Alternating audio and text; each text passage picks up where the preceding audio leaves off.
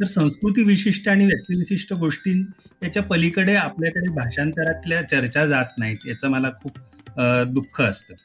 कारण त्याच्या पलीकडे सुद्धा दोन भाषा आपण जेव्हा निवडत असतो त्या दोन्ही वेगवेगळ्या संस्कृतीतल्या असतात. प्रत्येक भाषेची एक संस्कृती असते. त्या संस्कृतीची काहीशी पार्श्वभूमी मला माहिती असणं आवश्यक असतं.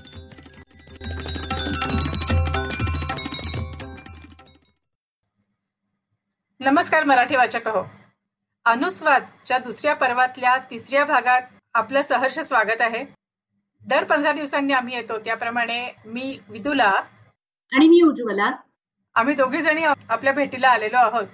या पर्वामध्ये आपल्याला माहितच आहे की आपण अनुवादाच्या क्षेत्रात काम करणाऱ्या व्यक्ती आणि संस्था यांची ओळख करून घेतो आहोत. आतापर्यंत आपण दोन संस्थांची ओळख करून घेतली. आणि आज डॉक्टर गणेश विस्पुते आपल्या बरोबर आलेले आहेत. आणि आज ते आंतरभारतीय अनुवाद सुविधा केंद्र आणि त्यांचे अनेक उपक्रम याबद्दल आज आपल्याला माहिती देणार आहेत. आणि खरं म्हणजे आपल्या बरोबर आज आम्हाला सुद्धा पुष्कळ नवीन माहिती कळणार आहे याची मला खात्री आहे. नमस्कार डॉक्टर विस्पुते. नमस्कार नमस्कार. नमस्कार. उज्ज्वला आपल्या पाहुण्यांची ओळख करून देणार आज आपल्याकडे गणेश विस्पुते आलेले त्यांच्याशी आपण गप्पा मारणार आहोत. गणेश विस्पुते यांचं नाव मराठी वाचकांना माहिती असेल परंतु केवळ लेखक म्हणून नाही तर अनेक विविध क्षेत्रांमध्ये तेवढ्याच अधिकारानं काम करणारी ही व्यक्ती आहे. कवी भाषांतरकार संपादक चित्रकार अशी त्यांची चतुरस्र ओळख आहे. त्यांचे कविता संग्रह प्रसिद्ध झालेले आहेत. ललित लेखांचाही संग्रह आहे. आणि आपल्या अनुस्वादच्या विषयाच्या दृष्टीनं महत्वाची गोष्ट म्हणजे तीन भाषांतरित पुस्तकं त्यांच्या नावे आहेत. ती वेगवेगळ्या प्रकारची पुस्तकं आहेत. शासन समाज आणि शिक्षण हे कृष्णकुमार यांचं पुस्तक आहे. पिवळ्या धम्मक छत्रीमधली मुलगी असं अतिशय रंजक शीर्षक ज्या लघु कादंबरीचं आहे उदय प्रकाश यांची ती मुळची आहे. तिचा अनुवाद त्यांनी केलेला आहे. आणि ओढान पामुक यांच्या माय नेम इज रेड या कादंबरीचाही त्यांनी अनुवाद केलाय अगदी महत्वाची गोष्ट म्हणजे अलीकडे म्हणजे दोन हजार एकवीसमध्ये पुष्पा भावे यांच्याविषयी जो अतिशय संग्राह्य असा एक ग्रंथ तयार झालाय पुष्पा भावे विचार आणि वारसा. त्याचं संपादन किंवा सहसंपादन त्यांनी केलेलं आहे. ही झाली त्यांची व्यक्तिगत ओळख भाषांतराच्या लेखनाच्या क्षेत्रातली. परंतु आज आपण अनुस्वादमध्ये त्यांना आमंत्रित करण्याचं कारण त्यांचा अनुवाद सुविधा केंद्र आणि माय मावशी या दोन्हींशी असलेला संबंध. पण हे अनुवाद सुविधा केंद्र काय आहे? मायमावशी काय आहे? हेच तर जाणून घेणं आजच्या गप्पांचा उद्देश आहे. त्यामुळे त्याविषयी त्यांच्याचकडनं जाणून घेऊयात. गणेशजी सुरुवातीला अर्थातच अनुवाद सुविधा केंद्र कसं सुरू झालं का सुरू झालं त्याच्या प्रेरणा काय याच्याविषयी आम्हाला सांगा. पहिल्यांदा तुमच्या दोघींचे आणि ट्रान्सलेशन पॅनेशिया आणि ह्या अनुस्वाद या उपक्रमाचं मी खरं मनापासून आभार मानतो. कारण असे उपक्रम एकूण संस्कृतीत च्या वर्तमानात सुद्धा खूप महत्त्वाचे ठरत असतात. आणि हे एक प्रकारचं दस्तावेजीकरण असतं. कारण भाषांतर आपण जर बघितलं तर मराठीत सुद्धा ज्याला भाषांतर युग असं म्हटलं जातं म्हणजे एकोणीसाव्या शतकाची अखेर आणि विसाव्या शतकाची सुरुवात त्या दरम्यान एवढी प्रचंड भाषांतर मराठीत झाली की त्यामुळे मराठीला पूर्वी नव्हते ते अनेक साहित्य प्रकार उपलब्ध झाले. आपल्याकडे निबंध नव्हते प्रवास वर्णन नव्हती पत्रलेखनाचे वेगवेगळे प्रकार तेव्हा उपलब्ध नव्हते स्फुट नव्हती. असे अनेक कादंबरी आणि कथा सुद्धा कथा सुद्धा वेगळ्या अर्थाने आपल्याला त्याच काळात कळलेली आहे. त्यामुळे हे भाषांतराचा पूर्ण पट जर आपण बघायचा झाला तर ह्या अशा प्रकारच्या उपक्रमांची आपल्याला कोणत्याही काळात सतत गरज असते. आता ज्यासाठी आपण इथे गप्पा मारायला बसलेलो आहोत त्याविषयी सांगायचं झालं तर मी आंतरभारतीय अनुवाद सुविधा केंद्राशी जोडलेला आहे. त्याचा कार्याध्यक्ष म्हणून गेली काही वर्ष मी काम करतोय. पण आंतरभारतीय अनुवाद सुविधा केंद्र हा मुळातला साने गुरुजी राष्ट्रीय स्मारकाचा एक उपक्रम आहे. आता साने गुरुजी राष्ट्रीय स्मारक हे रायगड जिल्ह्यात माणगाव या ठिकाणी छत्तीस एकर परिसरात रम्य परिसरात वसलेलं एक ठिकाण आहे. तिथे वेगवेगळे उपक्रम असतात. त्यातला एक आंतरभारतीय अनुवाद सुविधा केंद्राचा उपक्रम आहे. आणि याची सुरुवात अशी झाली की आधी राष्ट्र वीस वर्षापूर्वी स्मारकाची स्थापना झाली. त्याचं इमारत बांधणी झाली. त्यानंतर मुंबईत काही याचे जे सन्मित्र होते ते एकत्र आले आणि त्यांनी असं ठरवलं की आपण साने गुरुजींच्या नावाशी निगडीत अशी काहीतरी एक उपक्रम सतत आपल्याला सुरू करणं आवश्यक आहे. त्यातला अनुवाद हे भाषांतर ही त्यांचे एक आस्थेचाच भाग सुरुवातीपासून गुरुजींचा होता. आणि आंतरभारती ही कल्पना सुद्धा त्यांची मुळातली होती. तर ते त्यामुळे दोन हजार सहा साली आंतरभारतीय अनुवाद सुविधा केंद्राची स्थापना झाली. आणि वेगवेगळ्या लोकांच्या सूचनांनुसार नंतर मग पुढचे पुढचे उपक्रम आंतरभारतीय अनुवाद सुविधा केंद्राने सुरू केले. त्यातला मायमावशी हा एक उपक्रम आहे. मायमावशीचं नंतर पुढच्याच वर्षी मायमावशी हे नियतकालिक सुरू झालं. सुरुवातीला ते वर्षातून दोन अंक निघायचे आणि दोन हजार सोळापासनं त्याचे आता वर्षातून तीन अंक निघायला लागलेले आहेत. काय असतं मायमावशी या चार महिन्यांनी प्रसिद्ध होणाऱ्या नियतकालिकामध्ये? त्या अनुवादित कथा असतात कादंबऱ्या असतात का अनुवादाची समीक्षा असते? का त्याच्याबद्दल सांगा ना थोडस. ते सांगण्याआधी मी एक प्रश्न विचारू का? अगदी अगदी कारण माय मावशी हे नाव फारच रंजक आहे आणि फार गोड आहे. तर अर्थातच थोडासा त्याचा अर्थ आमच्या लक्षात येतोय. आपल्या श्रोत्यांच्या येईल. पण तरी अधिक तुमच्या मनात नेमकं काय आहे सांगा. आणि मग नंतर मायमावशीचं स्वरूप मी तुला म्हणाली. तसं सांगा. मुळात त्याचा अनुसूत असलेला अर्थ आपल्या मराठी प्रचलित मराठीत वेगळा असला तरी मायही जगो आणि मावशी पण जगो असं एक साधारण आम्हाला कारण भाषा भगिनी वेगवेगळ्या आपल्या ज्या असतात त्याच्या सकट आपली भाषा वाढत असते. आपण भाषा स्वतंत्र आयसोलेटेड कधीच वाढत नसते. त्यामुळे मायमावशी जेव्हा सुरू करण्यात आलं त्यावेळेला हे लक्षातच होतं आणि भारतीय भाषां त्याच्यावर फोकस असणार होता. पण त्याचबरोबर आंतरभारती हे जे स्वप्न सुरुवातीला साने गुरुजींनी पाहिलेलं होतं. त्याची सुरुवात अशी झाली होती की एकोणीसशे सत्तेचाळीस साली साधना नावाचं साप्ताहिक साने गुरुजींनी पुण्यात सुरू केलं. आणि त्याच दरम्यान त्यांनी प्रांत भारती आता भारतीय हा शब्द इतका आजकाल अपमानजनक झालेला आहे. पण भारती म्हणजे एकूण वैविध्य असलेला भारत असं त्यांना अपेक्षित होतं. तर प्रांत भारती नावाचं एक सदर साने गुरुजींनी त्यात सुरू केलं. आणि त्या सदरात त्यांनी वेगवेगळ्या भारतातल्या भाषांमधल्या साहित्याचा परिचय द्यायला सुरुवात केली. आणि ते त्यांनी प्रस्तावनेत पण लिहिलेलं होतं. एकोणीसशे एकोणपन्नास साली पुण्यात मे महिन्यात महाराष्ट्र साहित्य संमेलन तेव्हा म्हणायचे. आजच्यासारखं अखिल भारतीय साहित्य संमेलन त्याला म्हटलं जात नसे. पण त्या त्यावेळेला आचार्य जावडेकर त्याचे अध्यक्ष होते आणि साने गुरुजी अत्यंत संकोची स्वभावाचे होते. त्यांनी नेहमीचा संकोच टाळून त्यावेळेला ते पहिल्यांदा संमेलनाच्या व्यासपीठावर गेले आणि त्यांनी एक ठराव मांडला. तो आंतरभारतीचा ठराव होता. आणि त्यात असं होतं की स्वातंत्र्यानंतर भाषावार प्रांत रचनेमुळे जरी वेगवेगळी राज्य झालेली होती तरी ती विद्वेषाचं कारण सुद्धा ठरू शकणार होती. आणि हे उघडपणे तेव्हा दिसायला लागलेलं होतं. तर त्याच्यात एक चांगलं एक नातं वेगवेगळ्या भाषांमधलं तयार व्हावं परस्परांचा परिचय व्हावा. वेगवेगळ्या भाषांमध्ये हजारो वर्षांचं संचित ज्ञान असतं. आणि ते भाषेबरोबर असंच वाहून जायला नको असतं. तर ते एकमेकांच्या वेगवेगळ्या भाषांमधून कळावं आपल्या भाषेतलं पण दुसऱ्या भाषेत जावं. या एकूण व्यापक उद्देशाने त्यांनी आंतरभारतीची स्थापना केली होती. पन्नास नंतर मग त्यांच्या सहकार्यांनी ते पुढे चालू ठेवलं. आंतरभारती अनुवाद सुविधा केंद्र जेव्हा सुरू झालं तेव्हा हे सगळं कुठेतरी पार्श्वभूमीवर मनात असणार. त्यामुळे मायमावशीची सुरुवात झाली. ते सहा साली दोन हजार सातचा पहिला अंक निघाला. तेव्हापासून त्याचं मुख्य केंद्र काय असणार आहे आपल्या फोकसचं तर ते भाषा भाषांतर भाषांतरकारांचे अनुभव आणि सैद्धांतिकीकरण एकूण भाषांतराचं. कारण ट्रान्सलेशन स्टडीज हा पुढे येऊ घातलेला विषय होताच.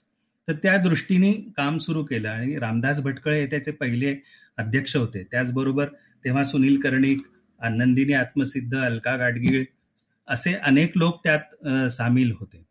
त्यामुळे अशी सुरुवात अशी झाली आहे. तर तुम्ही हे पण सांगा ना की त्या प्रत्येक अंकामध्ये काय असतं?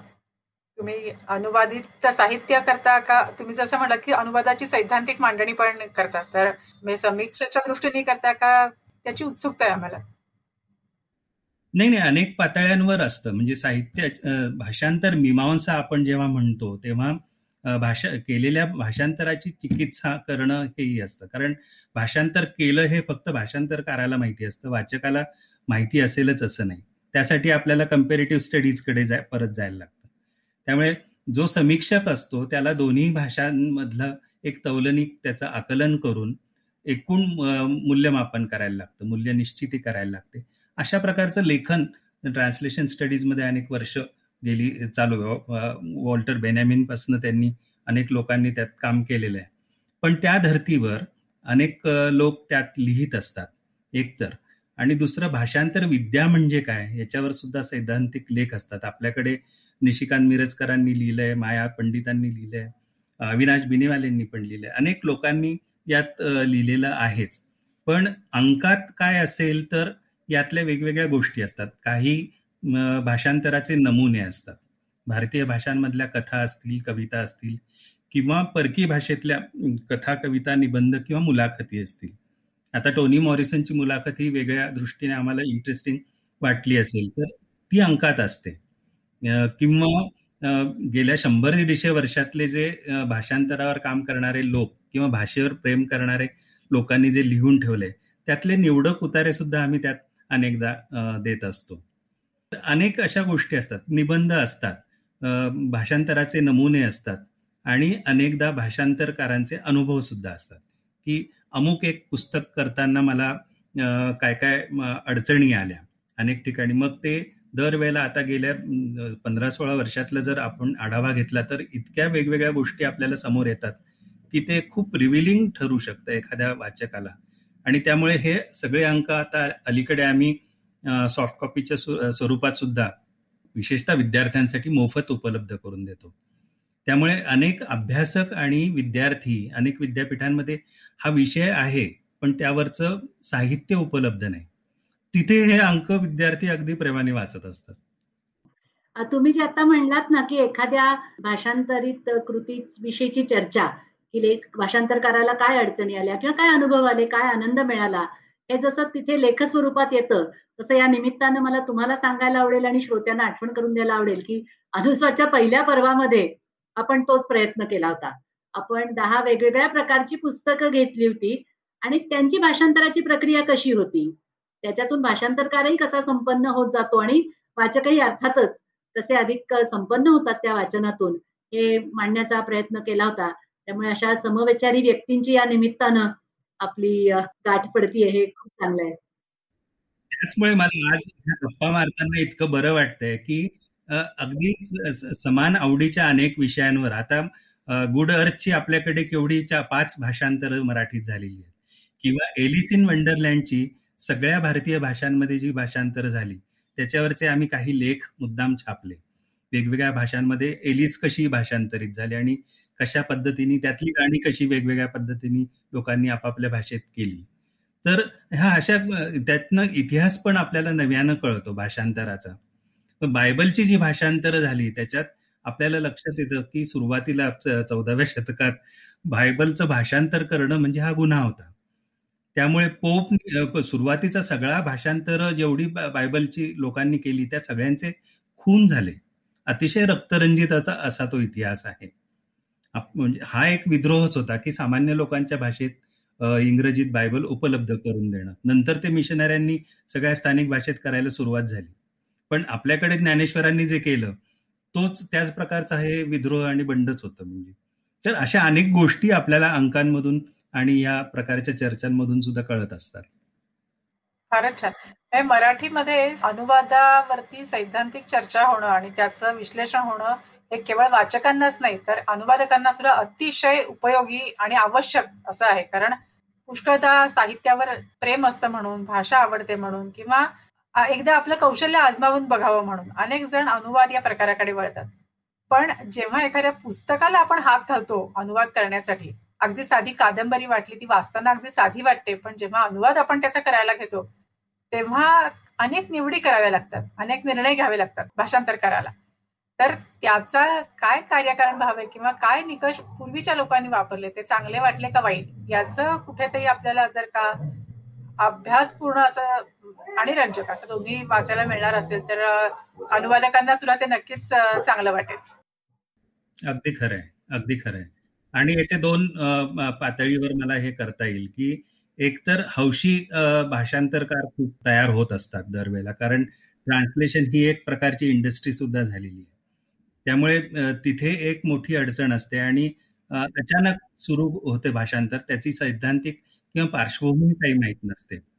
त्यामुळे दरवेळेला अलीकडे जेव्हा जेव्हा चर्चा मी ऐकतो की मग कुंकूचं भाषांतर काय कराल किंवा अमुकचं तर संस्कृती विशिष्ट आणि व्यक्तिविशिष्ट गोष्टी याच्या पलीकडे आपल्याकडे भाषांतरातल्या चर्चा जात नाहीत याचं मला खूप दुःख असतं. कारण त्याच्या पलीकडे सुद्धा दोन भाषा आपण जेव्हा निवडत असतो एक आपली लक्ष्य भाषा ज्याच्यात आपण भाषांतर करत असतो आणि जी भाषा मूळ स्त्रोत भाषा असते ह्या दोन्ही वेगवेगळ्या संस्कृतीतल्या असतात. प्रत्येक भाषेची एक संस्कृती असते. अगदी शेजारचा तमिळ भाषा जरी मी निवडली तरी त्या संस्कृतीची काहीशी पार्श्वभूमी मला माहिती असणं आवश्यक असतं.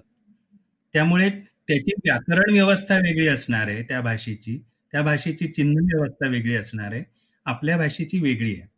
इंग्रजीचं तर आणखीच गंमत आहे. आता तुर्की भाषा जर तुम्ही बघाल तर त्यात ना विरामचिन्ह फारशी नसतातच. त्यामुळे एक वाक्य तीन तीन पानभर चालू असतं. त्यामुळे तुम्हाला समजून घ्यायला लागतं की कुठे प्रश्न आहे कुठे उद्गार आहे कुठे थांबलेला आहे. त्यामुळे मॉरिन फ्रीली ही कामुकची खूप चांगली भाषांतरकार आहे. तिने याच्यावर खूप सविस्तर लिहिलेलं आहे. त्यामुळे ह्या सगळ्या गोष्टी आपल्याला एकतर भाषांतरकारांचे स्वतःचे अनुभव किंवा सैद्धांतिक ज्यांनी मांडणी केलेली आहे.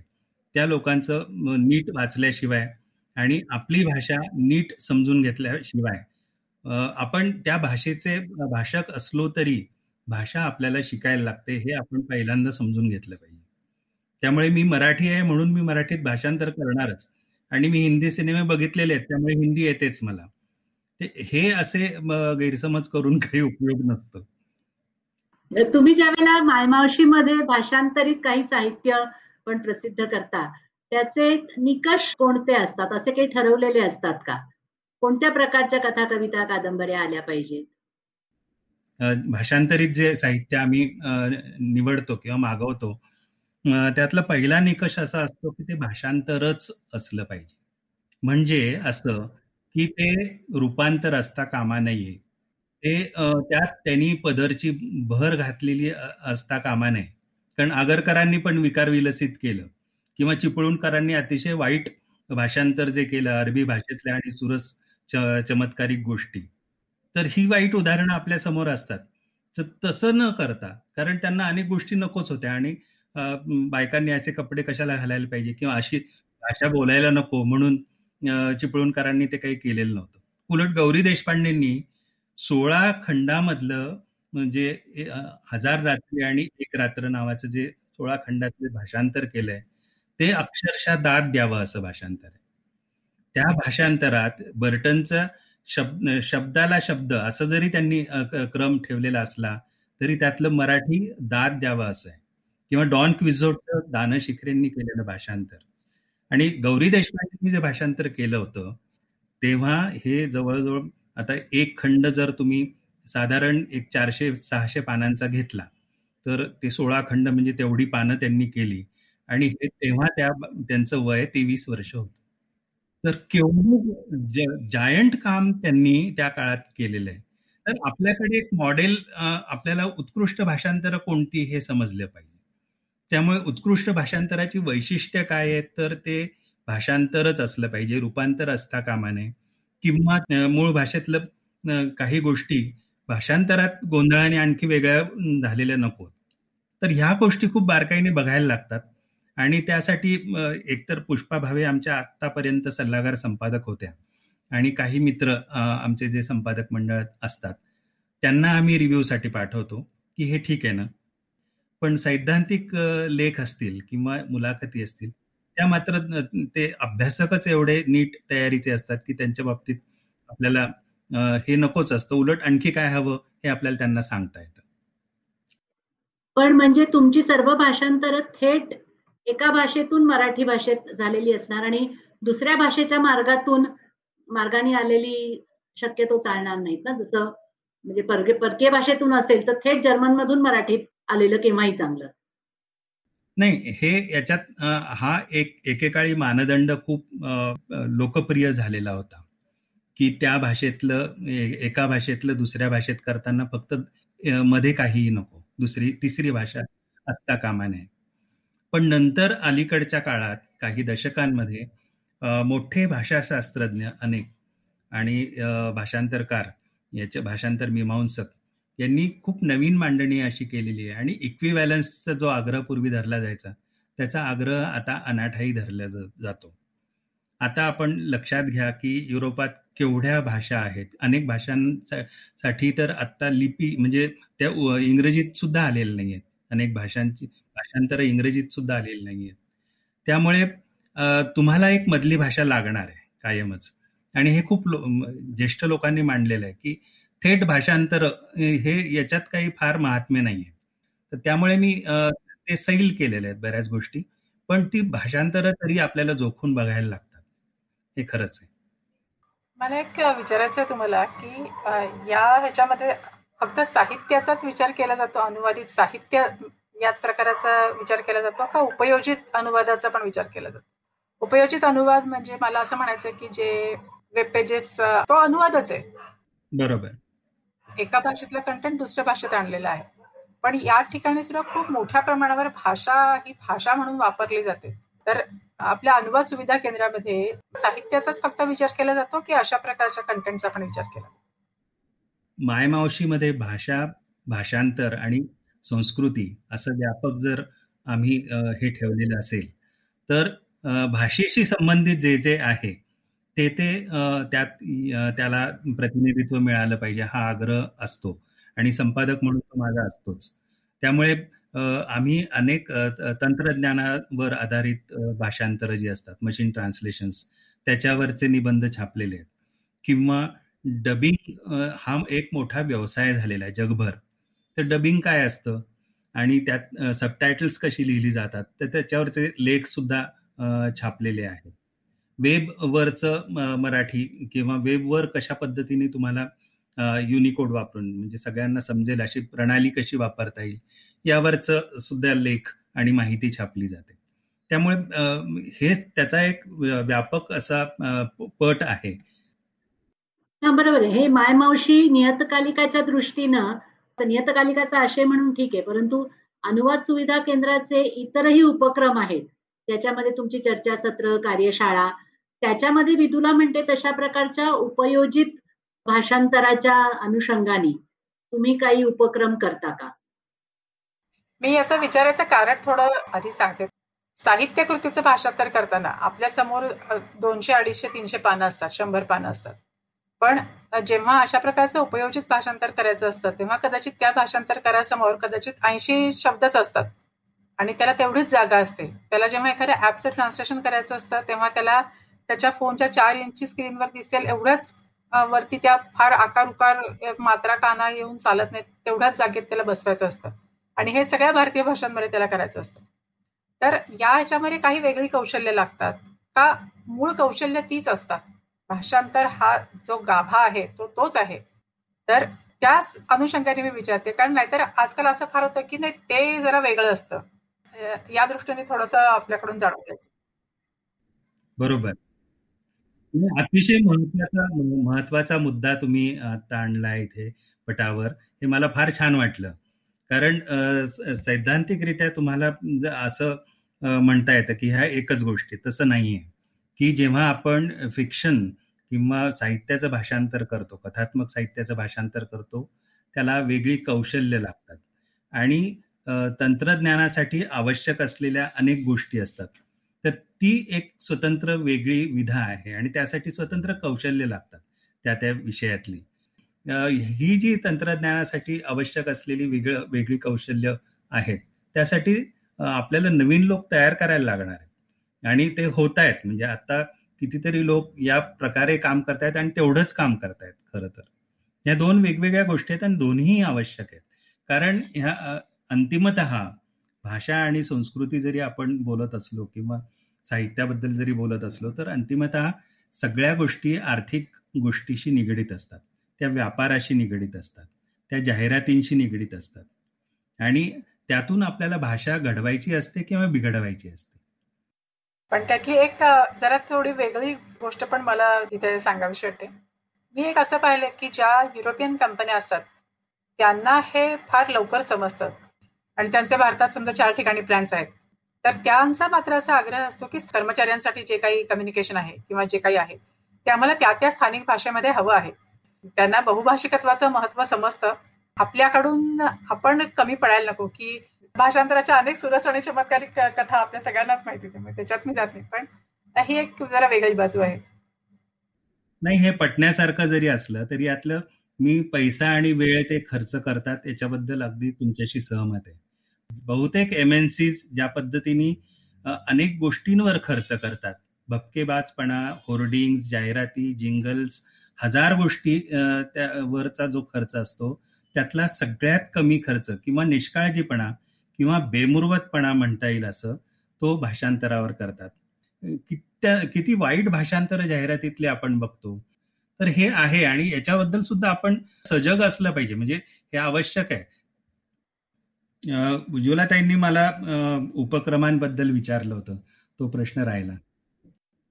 त्याच्याबद्दल सांगायचं असं की आंतरभारती एकदा अनुवाद केंद्राने काम करायला सुरुवात केल्यावर साहजिकच स्मारकाच्या परिसरात तिथे सगळी सोय आहे. एक तर राहण्याची सोय आहे ऑडिटोरियम आहे ऑडिओ व्हिडिओ एक व्हिज्युअल एक तिथे सोय असलेली एक वेगळी वेगळा हॉल आहे. आणि तिथे एकांतात भाषांतरकारांना लेखकांना येऊन गप्पा मारता याव्यात आणि नवीन काही चर्चा व्हाव्यात. अशासाठीचं अतिशय सुंदर वातावरण आहे.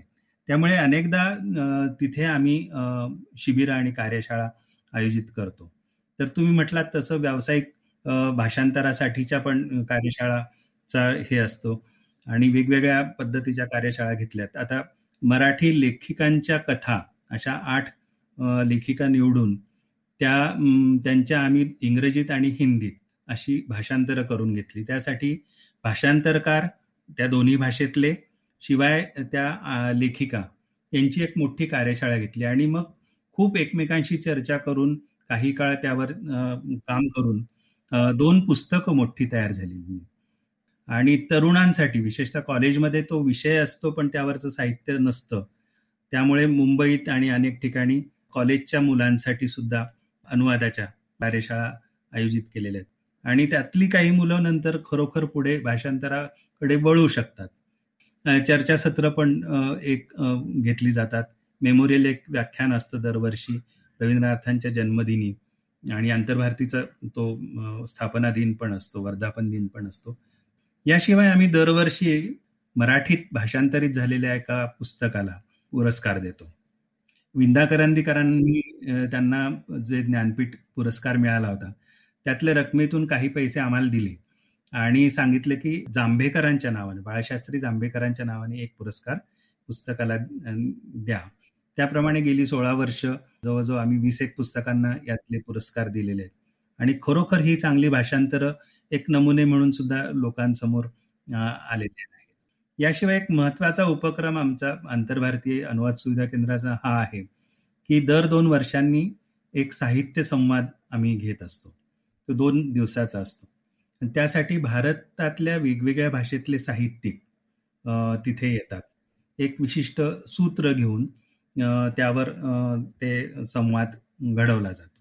मग त्यात चर्चा असतात भाषणं असतात इंटरव्ह्यूज असतात ते ते लोक परफॉर्म करतात काय काय भाषांमधले.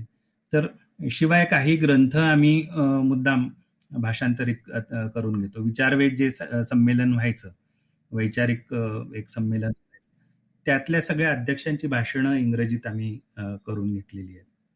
किंवा मायमावशीतच प्रकाशित झालेल्या सुरुवातीच्या काळात मी तुम्हाला भाषांतर युगातल्या काही लेखकांची नावं सांगितली होती. त्या काळात म्हणजे मामा वरेरपासनं नंतर दुर्गाबाई आणि अलीकडचे सगळे विंदा करंदीकर ह्या सगळ्या लेखकांपर्यंत ज्यांनी सक्रियपणे कारण सर्जनशील लेखकानं भाषांतर करायलाच पाहिजे असं एक म्हटलं जातं. त्याप्रमाणे अनेक लेखकांनी केलेली आहेत. पुलंनी केलेली आहेत. कुसुमाग्रजांनी केलेली आहेत. तर त्यांच्या भाषांतरांवर एक चिकित्सक लेखाची मालिका मायमावशी सुरुवातीची काही वर्ष चालली. तर त्याचं एक जवळजवळ साडेपाचशे पानांचं एक मोठं पुस्तक आम्ही तयार केलेलं आहे. तर असे वेगवेगळे उपक्रम असतात. त्याच्याशिवाय तात्कालिक त्या त्या वेळेला सुद्धा वेगवेगळे कार्यक्रम आम्ही घेत असतो. म्हणजे एक वाचक म्हणून किंवा भाषांतराशी थोडेफार संबंधित म्हणून आम्ही दोघी आहोत आणि थोडीफार आम्हाला कल्पना होती परंतु आज खूप विस्तारानं आंतरभारती अनुवाद सुविधा केंद्राची इतकी माहिती मिळाली आणि खूप छान वाटलं की इतक्या वेगळ्या पातळ्यांवर काम चालू आहे आणि इतक्या चिकाटीनं दोन हजार सहा पासून हे काम तुमच्यासारखी लोक पुढे नेत आहेत. आमच्या या अनुस्वाद पॉडकास्टचा तुमच्या कामाच्या आणखी थोड्या प्रसिद्धीसाठी थोडासा उपयोग होईल अशी आम्हाला आशा आहे. परंतु आम्हाला दोघींना यातनं खूप काही नवीन मिळालं आणि भाषांतराकडे बघण्याची दृष्टी मिळाली. नक्कीच. आणि प्रसिद्धी यासाठी की अनुवादकांनी अभ्यास करणं आणि तो अभ्यास सतत करत राहणं हे फार महत्वाचं आहे. आणि त्याच्यासाठी कुठे जायचं तर ते अनुवाद सुविधा केंद्र सुद्धा आता आपल्याला समजलेलं आहे. तर याचा पत्ता आणि तुमच्या विविध उपक्रमांची माहिती कुठे मिळेल हे पण आपल्याला या पॉडकास्टच्या डिस्क्रिप्शन बॉक्समध्ये देता येईल. अगदी अगदी अगदी. आणि ज्यांना रस आहे ते अगदी केव्हाही आम्हाला संपर्क साधू शकतात. आणि हे म्युच्युअल आहे. मलाही आवडेल की मायमावशीमध्ये अनुस्वाद विषय आणि ह्या सगळ्या उपक्रमाशिवाय विषयी लिहून मजकूर प्रकाशित करणं तेही मला खूप आवडेल. आणि ह्या म्युच्युअल गोष्टी अनेक ठिकाणी या पातळीवर काम करणाऱ्या लोकांना आपण सहकार्य करणं आवश्यकच आहे. आणि तेच भाषा वाढवणारं असतं. आणि पर्यायाने संस्कृती सुद्धा. मला वाटतं आपल्या या आजच्या भागाचा समारोप होत असला तरी मला असं वाटतं की जेव्हा जेव्हा अनुवादक आणि वाचक हा भाग ऐकतील तेव्हा तेव्हा त्यांच्या मनात अशी एक इच्छा निर्माण होईल की आपण इथे जाऊन अभ्यास करावा वाचावं या ठिकाणी जाऊन अनुवाद करावा शांत राहून किंवा आपल्या लेखक मित्राबरोबर जाऊन आपण तिथे अनुवाद करावा. अशी स्फूर्ती होईल आणि आजचा इथे समारोप होत असला तरी दुसऱ्या कशाची तरी सुरुवात हा भाग ऐकण्याच्या प्रत्येक वेळी होईल अशी मला आशा आहे. अगदी अगदी.